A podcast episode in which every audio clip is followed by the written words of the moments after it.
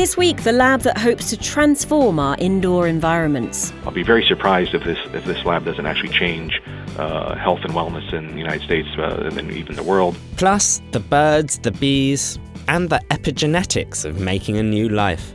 One area where we don't have a lot of understanding at the moment is the first few events that lead to the formation of a new individual. And meet the latest speech synthesizer, WaveNet. The avocado is a pear shaped fruit with leathery skin. This is the Nature Podcast for September the 15th, 2016. I'm Kerry Smith. And I'm Adam Levy.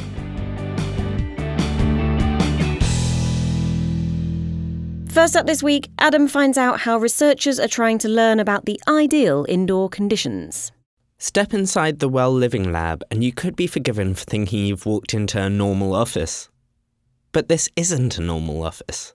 This is Brent Bauer's experiment. We can actually take our 6,000 square feet and change it into uh, a bunch of open offices. We can create hotel rooms, we can create apartments. Brent can customize pretty much any aspect of the space. Take the lighting. Uh, we can manipulate the light intensity. Uh, we can block out natural light with shade. Uh, we can change light color. He wants to know how changes in the indoor environment affect our health. So we can raise temperature, we can lower temperature, change humidity. And who doesn't love a bit of ambient sound? Uh, white noise, background noise, traffic sounds. Uh, the list is almost endless. Most people in industrialized countries spend at least 90% of their time indoors. And so it should come as no surprise that our indoor environments can have profound effects on our health and well being. Light, for example, can affect mood and sleep patterns. Excessive noise may contribute to heart disease.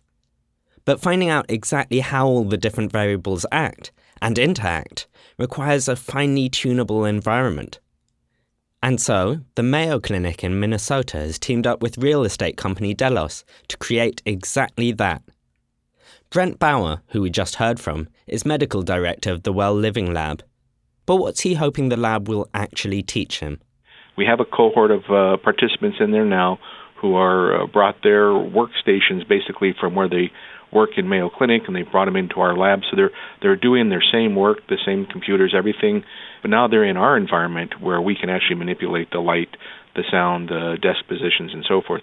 So the first round here is really just confirming. A, what we already sort of know, but B, uh, that we can actually use the lab the way we think we can and that sets us up now for the, the the fun stuff or the you know I've described this as a uh, at least to me kind of a kid in the candy store opportunity because now we can start to dive into really deep questions not just lighting and not just sound but even how we uh, can manipulate the space in a way that might help people be more active during the day. And so now we have almost an endless list of things we can bring into that space but we can hold all the other variables stable. And I think pretty quickly help inform not just science but consumers because I think everybody's very anxious to get better information about what should I invest in for my house. Is is this going to help my children stay healthier? Can it reduce their asthma? Uh, is this air filter better than that one? Trying to imagine the setup a bit better. Unfortunately, what I'm thinking of is the Truman Show. Um, have you seen the Truman Show? Oh yeah, yeah. So I think there's ways we can gather data. Certainly, wearing the uh, uh, the bands on their hands to give us their biometric data. That doesn't feel intrusive.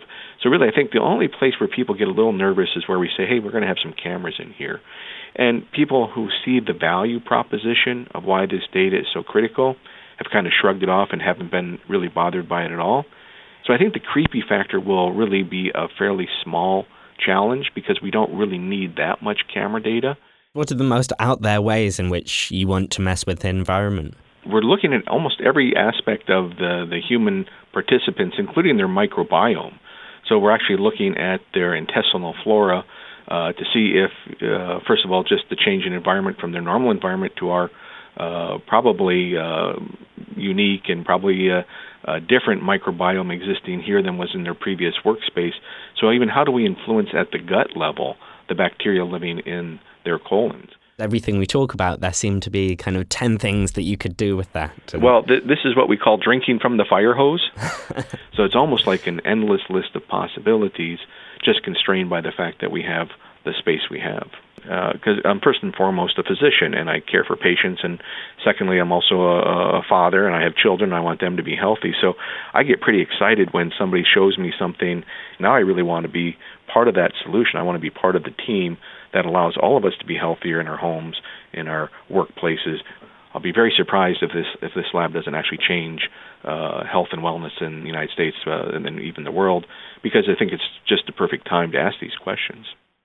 That was Brent Bauer, who's at the Mayo Clinic in Minnesota, US.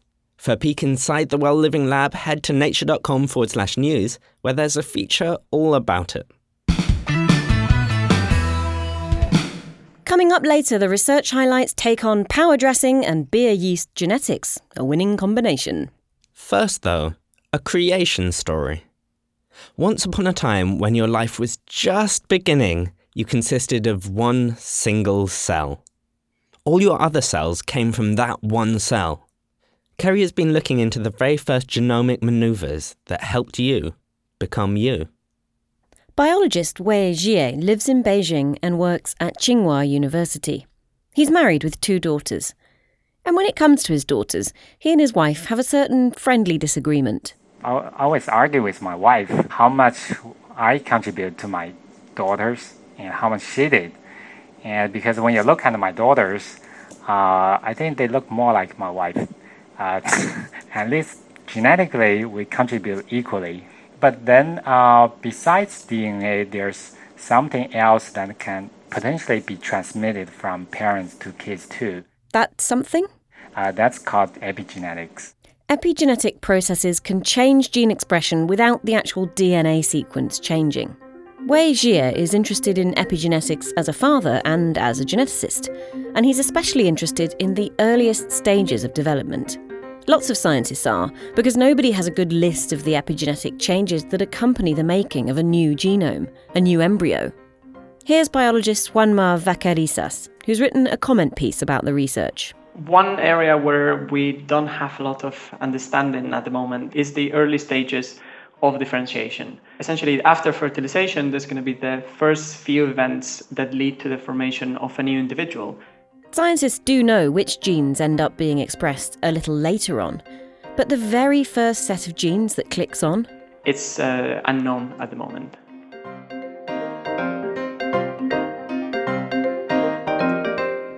What we do know is that during this time, these two highly specialised cells, the egg and the sperm, have to ditch their previous identities and come together as one to make a whole new entity. Juanma has an analogy for what happens here. What the unfertilized egg and the sperm are doing is essentially they're just they're like an orchestra tuning into an A at the beginning of a of a function. Then after the orchestra is tuned, they're gonna go silent and they're they're not gonna start playing straight away. At some point, once fertilization happens, then the orchestra will start playing um, the piece that they're gonna go and play. But not all instruments are going to start playing at the same time. All of this is quite impressive, just like a polished concert orchestra playing to an audience. But actually, it's even harder than their job. It's also as if the instruments first had to be built from the old parts of other instruments, and then the concert performed. The new embryo has to take an egg and a sperm and use their material to make all the body's cell types. This trick is really special, and scientists really want to learn more about how it works. Here's co author of the comment article, Maria Elena Torres Padilla. The, the very early embryo has a property, what we call totipotency, and that is simply the capacity of a cell to give rise to a full new organism on its own. So I think that anything that we can learn about the molecular configuration of the early embryo will actually help us to understand how these cells are regulated or how they exist and how they can be maintained. Three teams writing separately this week describe aspects of this tumultuous process. But before they could do that, they first had to design a new method for working with these special early stage cells and embryos. Here's Vaquerisas again.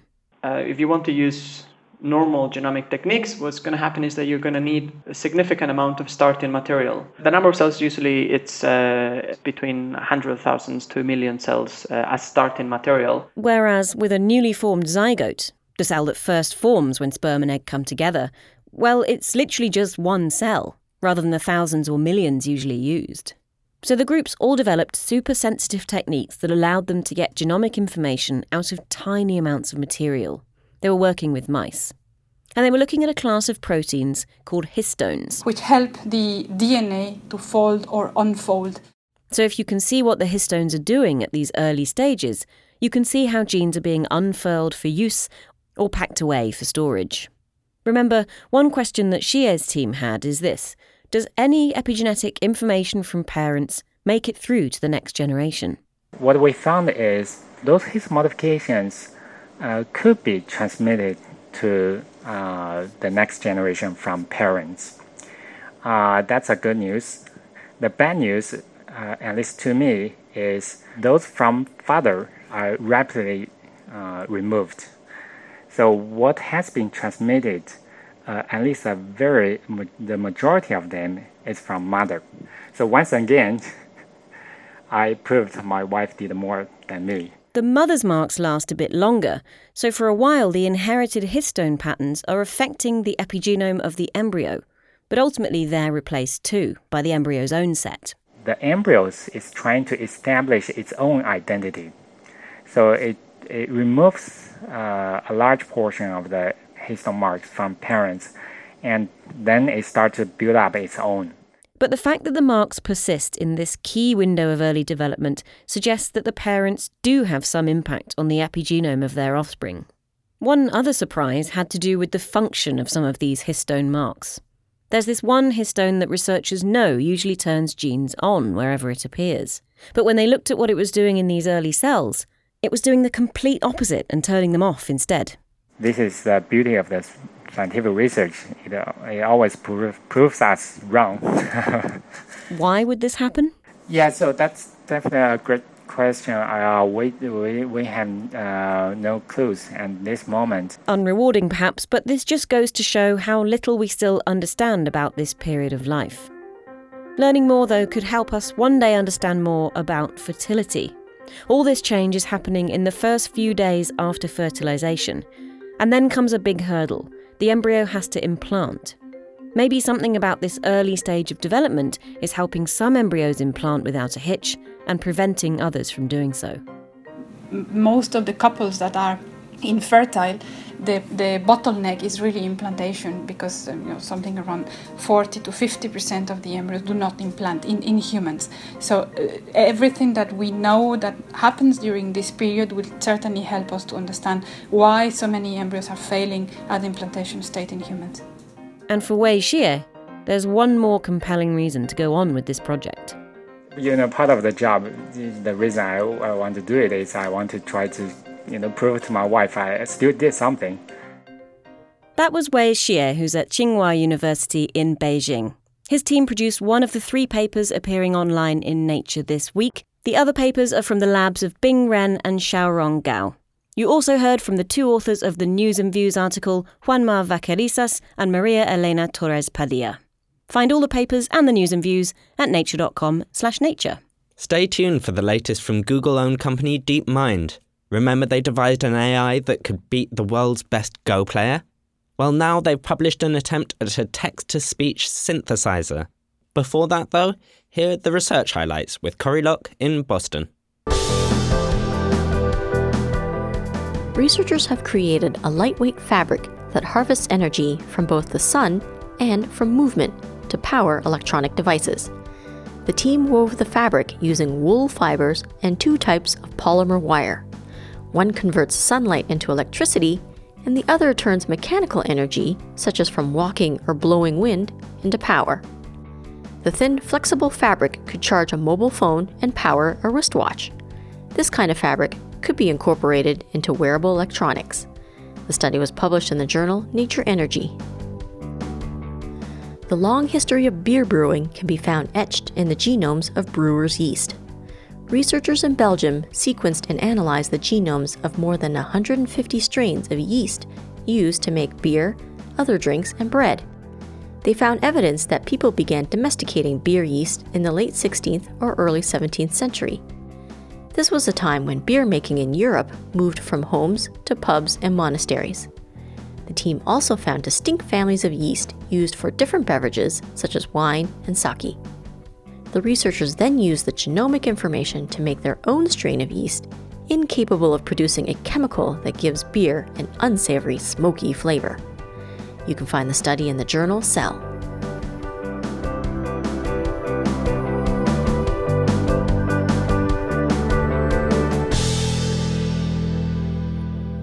And there's more on beer genetics in a feature that Ewan wrote on the 28th of July this year. Check out the relevant podcast episode for more. Hey, before we move on, a quick thank you to all who have sent their feedback on the show. Jochen Beninger likes to listen while he's in the car and when he's jogging in the woods, and even calls it a research tool.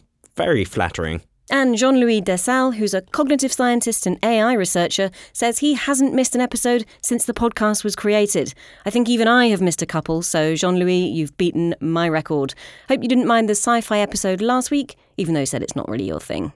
Let us know what you think on email, podcast at nature.com, or on Twitter at naturepodcast, or on iTunes. You can leave us a review or some gold stars. We love a gold star. We really are as easy to please as kids at a kindergarten. Onwards now, shortly it's the news featuring Richard Van Noorden and a gaggle of giraffes.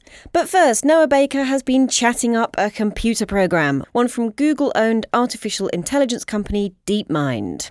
Yeah, remember them? So, a few months back, they created an AI which mastered the ancient Chinese board game Go. And before that, they made an AI which could learn to play Atari games. And now they've turned their attention to something a bit different, which is speech synthesis. This is the kind of thing you'd find doing train announcements or in your phone's personal assistant. Yeah, exactly. Now, in the past, most speech synthesis programs have worked by combining together thousands of recorded chunks of sound which are extracted from recorded scripts, often featuring sentences designed to be rich in different types of sounds. So, for example, earlier on, I asked you to record this sentence An internet business that fools unsuspecting cats. Yes, you did, and I said those words unquestioningly and without fact checking. Then I cut the sounds out and generated some new speech. Isn't that fun? God, it's like I'm in the room. That's called concatenative speech synthesis, and by painstakingly recording and cataloguing enough samples, scientists have been able to generate pretty realistic sounding speech, like these samples from the DeepMind blog. The Blue Lagoon is a 1980 American romance and adventure film directed by Randall Kleiser. The problem is that the process isn't very flexible. Modifying the voice, for example, so changing the tone or emotion of the speaker, is difficult to do without recording a whole new database of sounds. To get around that, scientists use an approach called parametric speech synthesis. Now, here, instead of recording sounds, all the key audio parameters, things like volume and frequency, are parameters in a computer model, which can artificially generate the sounds.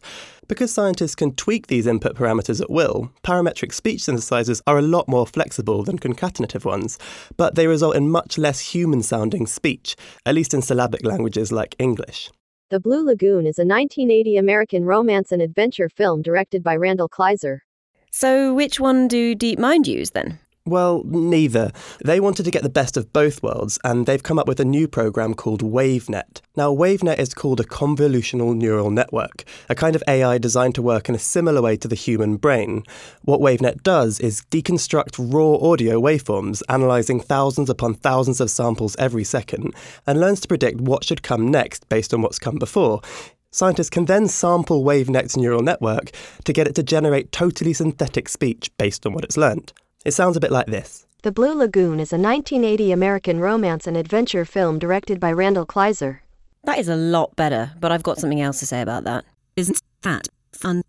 So then what? You feed it text and it works out what it sounds like. Yeah, but in order for WaveNet to know what sounds to make when, scientists also feed in text sequences which link to the sounds that it's learning.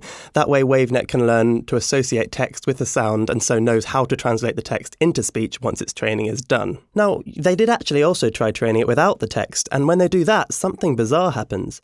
just event. Det visses att det låter så att verkligen inte förtjänande. Både nej, Wow, it's like listening to some kind of uh, snotty Dutch lady who's confused. Yeah, WaveNet is still trying to speak, but it doesn't know what to say, so it just sort of babbles. Sorry to södern. Sitter som. It, it's sort of like it's learned to speak, but it hasn't yet learned any languages. Also, because WaveNet analyzes raw audio, it can learn more than just speech. In theory, it can learn any kind of audio. So, after training it on classical piano music, for example, with no reference material, it generated the same kind of babbling, but this time it was musical babbling.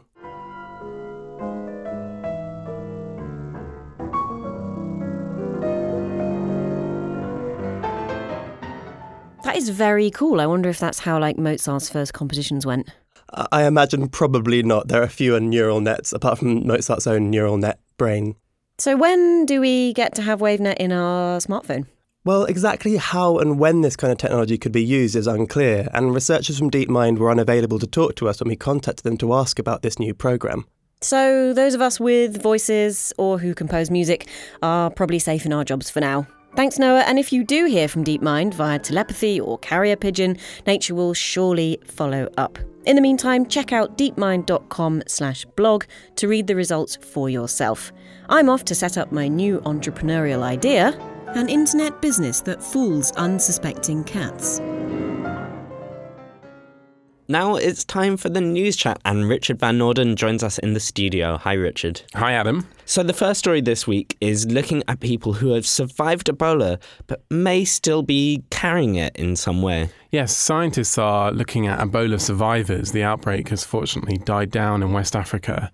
And they're finding some interesting unknown facts about how long Ebola can survive in the bodies of people who catch it. So, is there any risk if Ebola is still in the body that it can actually be transmitted to other people? It's been known that the virus can persist in people who've recovered from the infection but the the outbreak is basically changing the way we're thinking about life after Ebola.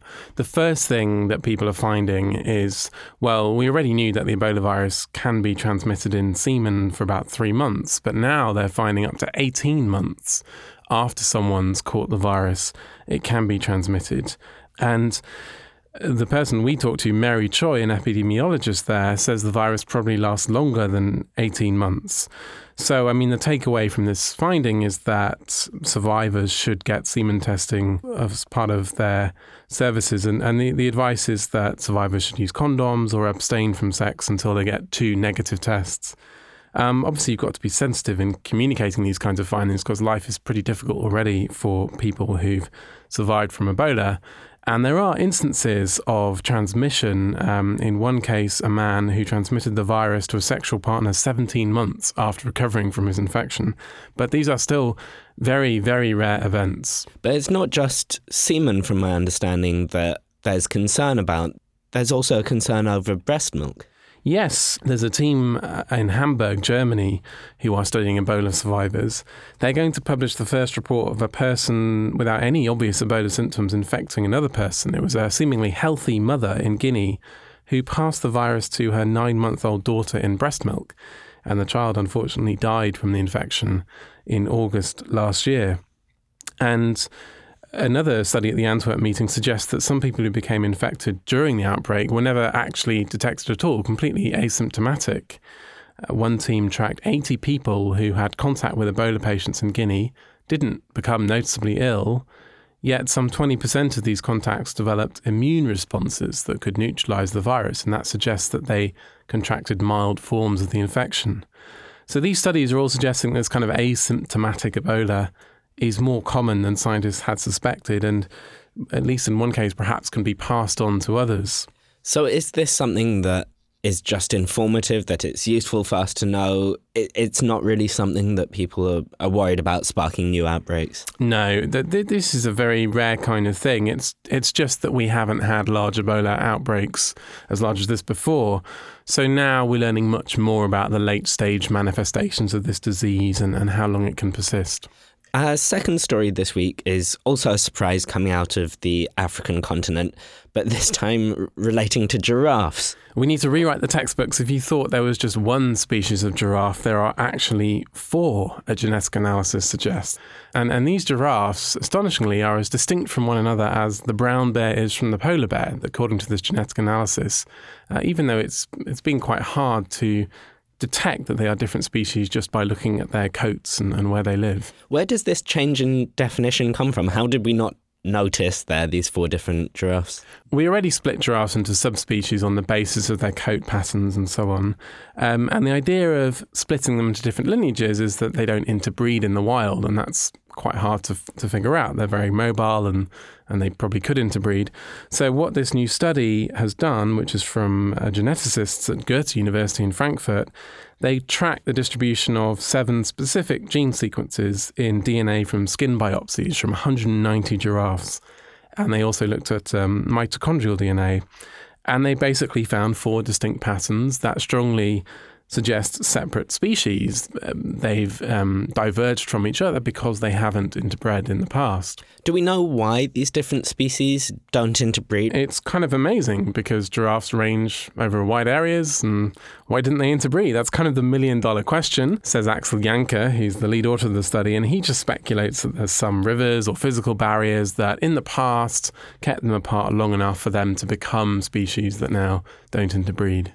Does this kind of finding affect how we conserve well, now the four different giraffe species. Yeah, well, previously we thought we had about 80,000 giraffes today.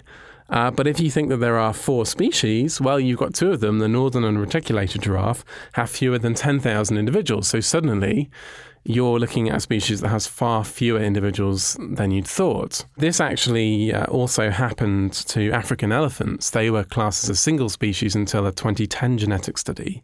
Now we think there are two forest elephants and savanna elephants.